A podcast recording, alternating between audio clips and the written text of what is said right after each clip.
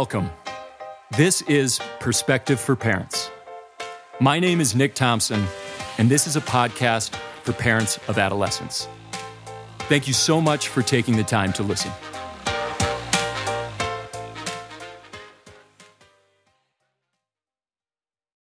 When planning for and having difficult conversations with your child, I believe it's important to have one topic, one positive request, and to focus on the I way more than the you. And I'll explain each one of these a bit more. And by the way, this just isn't about having conversations with your child. These three things mentioned relate to all relationships that you care about, at least all the relationships you care enough about to have difficult conversations. Okay, back to having a difficult conversation specifically with your child. Before you can utilize the three things that I'm going to share, you must ask yourself a few questions. Firstly, are you truly wanting to have a conversation? Or are you just looking to communicate expectations or looking to vent? If you need to vent, don't do it with your kid.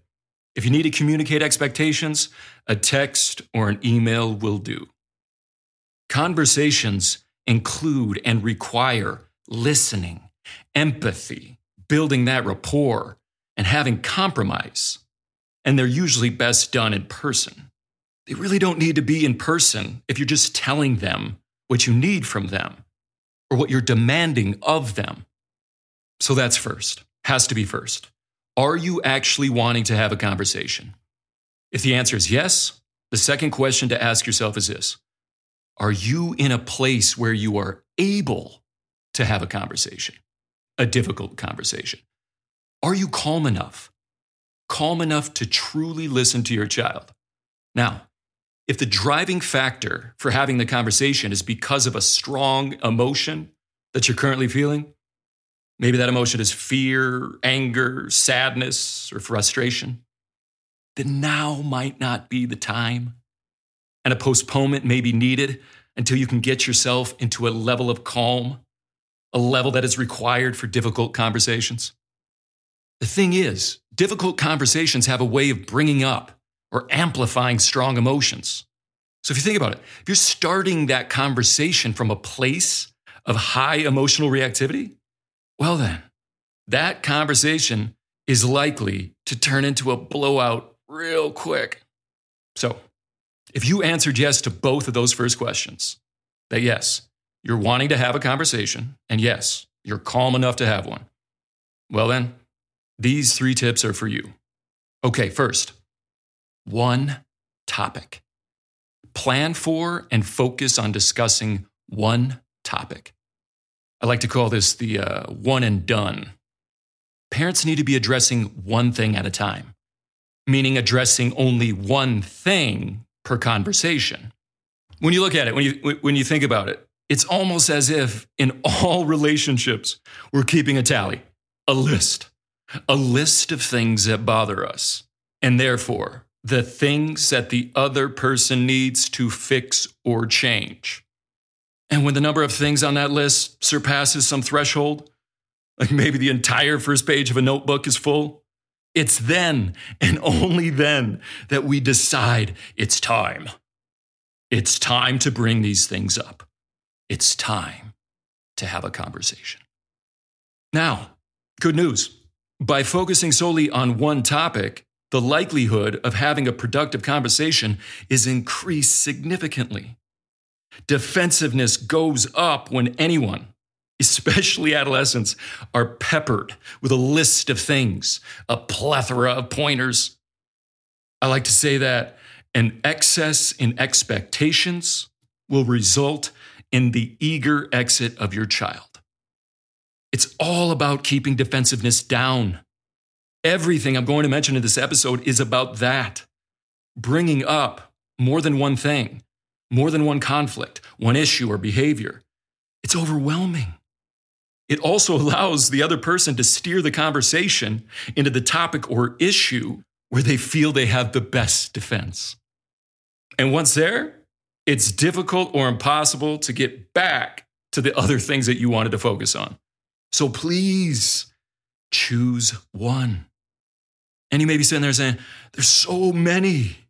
Well, then, if there's so many, this is an opportunity to work on prioritizing, which is one of those exercises that we're frequently asking our youth to do to get better at. So, which topic, which behavior or issue is the most important to address now? In helping you to decide this, I like to use a Venn diagram. Circle A consists of the things that would have the most positive impact on your child's life if they were able to change it or improve it. And circle B consists of the topics or behaviors that your child would be most open to working on. In that intersection, that beautiful intersection of circle A and B, pick one. One and done. Okay, Here's the second tip on having a difficult conversation with your child focus on the I. Now, this may be confusing because you're probably sitting there thinking, I'm actually trying to bring up something that they need to change. And yes, this is true. And it is also true that the likelihood of they listening and they being open to a conversation, well, this is greatly improved by focusing on the I. What I mean by this, it is so important to use I statements. I know, I know, I know, I know. You've probably heard this part before, and it may have a very uh, couples counseling feel to it, or you might think it's cliche. Remember though, cliches are often cliches because they are true and because they work. Yes, I statements work. The main reason they work is because they are helpful in keeping defensiveness down. It's just a fact. Defensiveness derails difficult conversations. I statements are one of the foundational pieces of assertive communication. We all want to be communicating assertively in all of our relationships, not just the relationship with your child. And Difficult conversations are a wonderful opportunity to model assertive communication for your child. Yeah, I couldn't help myself. I couldn't. I had to mention the importance of modeling. Okay, so if you're not familiar with what I mean when I say I statements, here's an example of one. I felt frustrated when you took the car without asking last week. Or, I felt anxious when you didn't call at the agreed upon check in time. Those were I statements. Now, when I statements are discussed, they're usually talked about in terms of just talking about your feelings. So saying things like, I felt or I feel. But I statements can be used with all types of communication, not just when discussing your feelings. For example, I think, I believe, I see, I want. And you can also use my, which is like I, saying things like, my experience of that night was, or my concern is, my frustration has been about. So whether it's I or my, just know that these statements work. Now, even though the difficult conversation may be centered around an issue or behavior of your child's, by using I statements, you're more likely to get to that issue or behavior by taking responsibility for being accountable for what you are feeling, thinking, or believing. That's what I statements do. And you can't discuss I statements without mentioning their unhelpful brother, the you statement. These things do the opposite of taking responsibility of encouraging dialogue and keeping defensiveness down. You statements invite defensiveness because they accuse, they criticize, they blame the other. And not just that, they put the onus of responsibility solely on your child. And when you use you statements with your child, well, that communicates to your child that they are solely responsible for you, the parent, not being okay. They are responsible entirely for the emotion that you're feeling.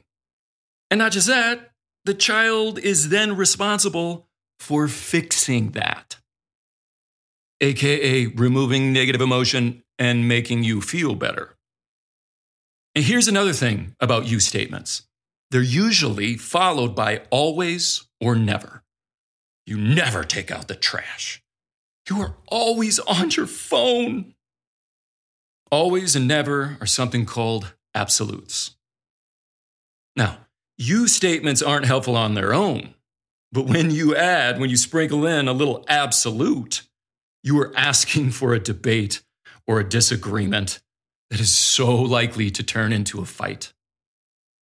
A uh, parental, you never take out the trash, is likely to be responded with a, well, that's not true. I took out the trash last week sometime from your child. Using absolutes will usually result into a deep dive by both parties, diving into their subjective memories of a past that is disagreed on. Good luck with that. And another problem with these absolutes statements like you never and you always, well, the problem is they are rarely true. See what I did there? I didn't say that they're never true because that would be, I guess, yeah, it would be using an absolute to describe an absolute, which I think is inaccurate, right? Okay. And another thing about the, uh, uh, the I statements don't try to get sneaky by thinking you're giving an I statement when it's really a you statement with a prefix of I feel. Maybe asking, well, what would that look like? Okay, story time. I used to work at this high school, and one of the roles that I had at the, at the high school was to facilitate mediations between students that had conflict with one another. It was my job to squash the beef. I don't think anybody's saying that anymore. But when I acted as a mediator, prior to starting, I would go through the expectations of the mediation. Things like remain seated, watch your tone, let the other person finish. And yeah, we must use I statements. Some of the time, most of the time, both parties would agree. And then we'd start. And this is where sometimes I'd get a you statement disguised as an I statement. I remember this one time, it was classic. We were sitting there in my office, everything was agreed upon, and it was the first person's turn to speak. He looked at me, looked at the other guy, and said, I feel that you're a effing beep, and you need to stay the F away from my girl. He didn't say uh, F or bleep. You probably figured that. So that is not an I statement. So remember, starting with I feel you or I feel that you, those aren't I statements. And while we're here on I statements, we might as well walk through the other parts of assertive communication. Quick. All right. So there are three parts of the I statement process in assertive communication. Step one starts with I feel. Step two starts with when or because. And step three starts with I need or I want. Breaking that down a bit further. Step one I feel blank. The blank is an emotion. That's where you put an emotion in there. Step two which starts with when or because. This is where you describe the behavior or actions that have made you feel the emotion shared in step one. Important note it's essential that the behavior or action is the thing being addressed, not the person. This isn't criticizing the person. You are addressing one. Remember one and done? one specific behavior or action. And step three, which begins with I need or I want. This is the step where you make a specific request about a specific behavior that you want or that you need to see moving forward. And notice I said specific. Asking someone to be better or do better or that they need to step up they need to change, they need to knock it off. Those things are not specific. We have to be specific about the particular behavior or action that we are requesting. To make some more sense of all this, let's do a little exercise in turning a you statement into an I statement. Okay, let's use this situation. Parent goes into their child's room, sees a messy room, notices a cereal bowl. It's been there since yesterday. It's a cereal bowl that, that, that really takes them. Okay, so a parental you statement that may have been shared a time or two in situations like this could sound something like this You are so incredibly lazy. I do everything around this house. You never, you never clean up after yourself. And you know what? If things don't start to change around here, that little phone of yours is going bye bye. Okay, let's take a quick look at that statement. So, yeah, first thing, it starts with you. That you is then followed by criticizing the person. That was the, uh, you are so incredibly lazy part. Next, we have two absolutes that aren't very specific. That was the, uh, I do everything, and you never clean up after yourself. Which was then followed by a vague attempt at a request that really isn't a request. That was the, things don't start to change around here. And that little ditty was topped off with a somewhat unspecific threat. Remember, that was the, uh, that little phone of yours is going bye bye. Okay, so let's turn that you statement into an I statement. Again, that statement was I won't do all the, the dramatic theatrics again. You are so incredibly lazy. I do everything around this house. You never clean up after yourself. And you know what? If things don't start to change around here, that little phone of yours is going bye bye. So let's now remember the three steps of an assertive I statement. So, in doing that, it might sound something like this I feel frustrated and disrespected when you leave your cereal bowl in your room and I end up having to take it down later. I really need you to start bringing your cereal bowl down and placing it in the kitchen sink when you're done using it. So, looking at that, we had the I statement. Then we had the description of a specific behavior that caused the emotion. And finally, we made a specific request about a behavior using I need. I really hope you can hear the difference between the you and the I versions of those requests. So there you go. Remember, step one, I feel. Step two, when or because. And step three, I need or I want. It actually really works, even if you're going through the steps in your head. If you're using that as a framework when communicating to somebody, those steps work. The main way they work, they work to lower defensiveness. And in looking at that exercise, within it, it, it sort of includes the third tip that I'll be sharing for having difficult conversations. And that tip is provide a positive request or expectation. What do I mean by that? It means that you are requesting a do and not a don't. You are sharing with your child the specific behavior that you want or that you need to see. To make sense of this, looking at the opposite, providing a negative request would be telling them what you don't want to happen or what you need them to stop doing. Negative requests such as don'ts and stops just aren't that helpful. They raise defensiveness and they don't do a very good job of specifying what the desired behavior is. Stop watching Netflix is a negative request. Maybe sounds more like a demand. But instead of saying that, you could provide a positive request of Could you please set the table for dinner? We will be eating in 10 minutes.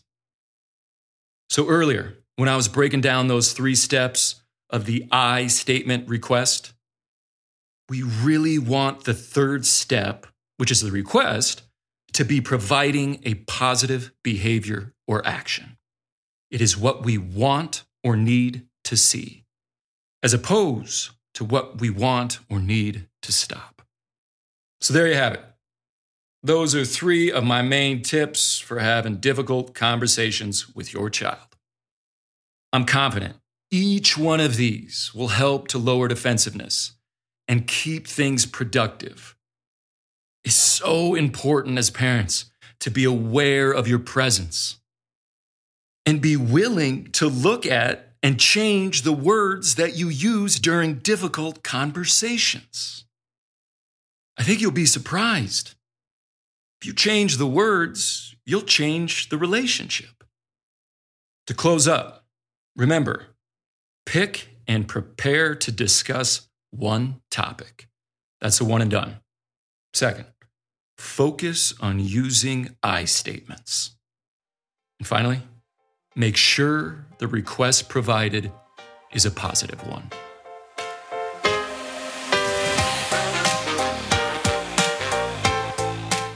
Thank you for listening. If you found this podcast useful, please subscribe, rate, review, and share with a friend. If you would like to find more information about this podcast or my upcoming presentations, please check out my website, perspective4parents.com. Spelled out, that's perspective, the number four, parents.com. Thanks again.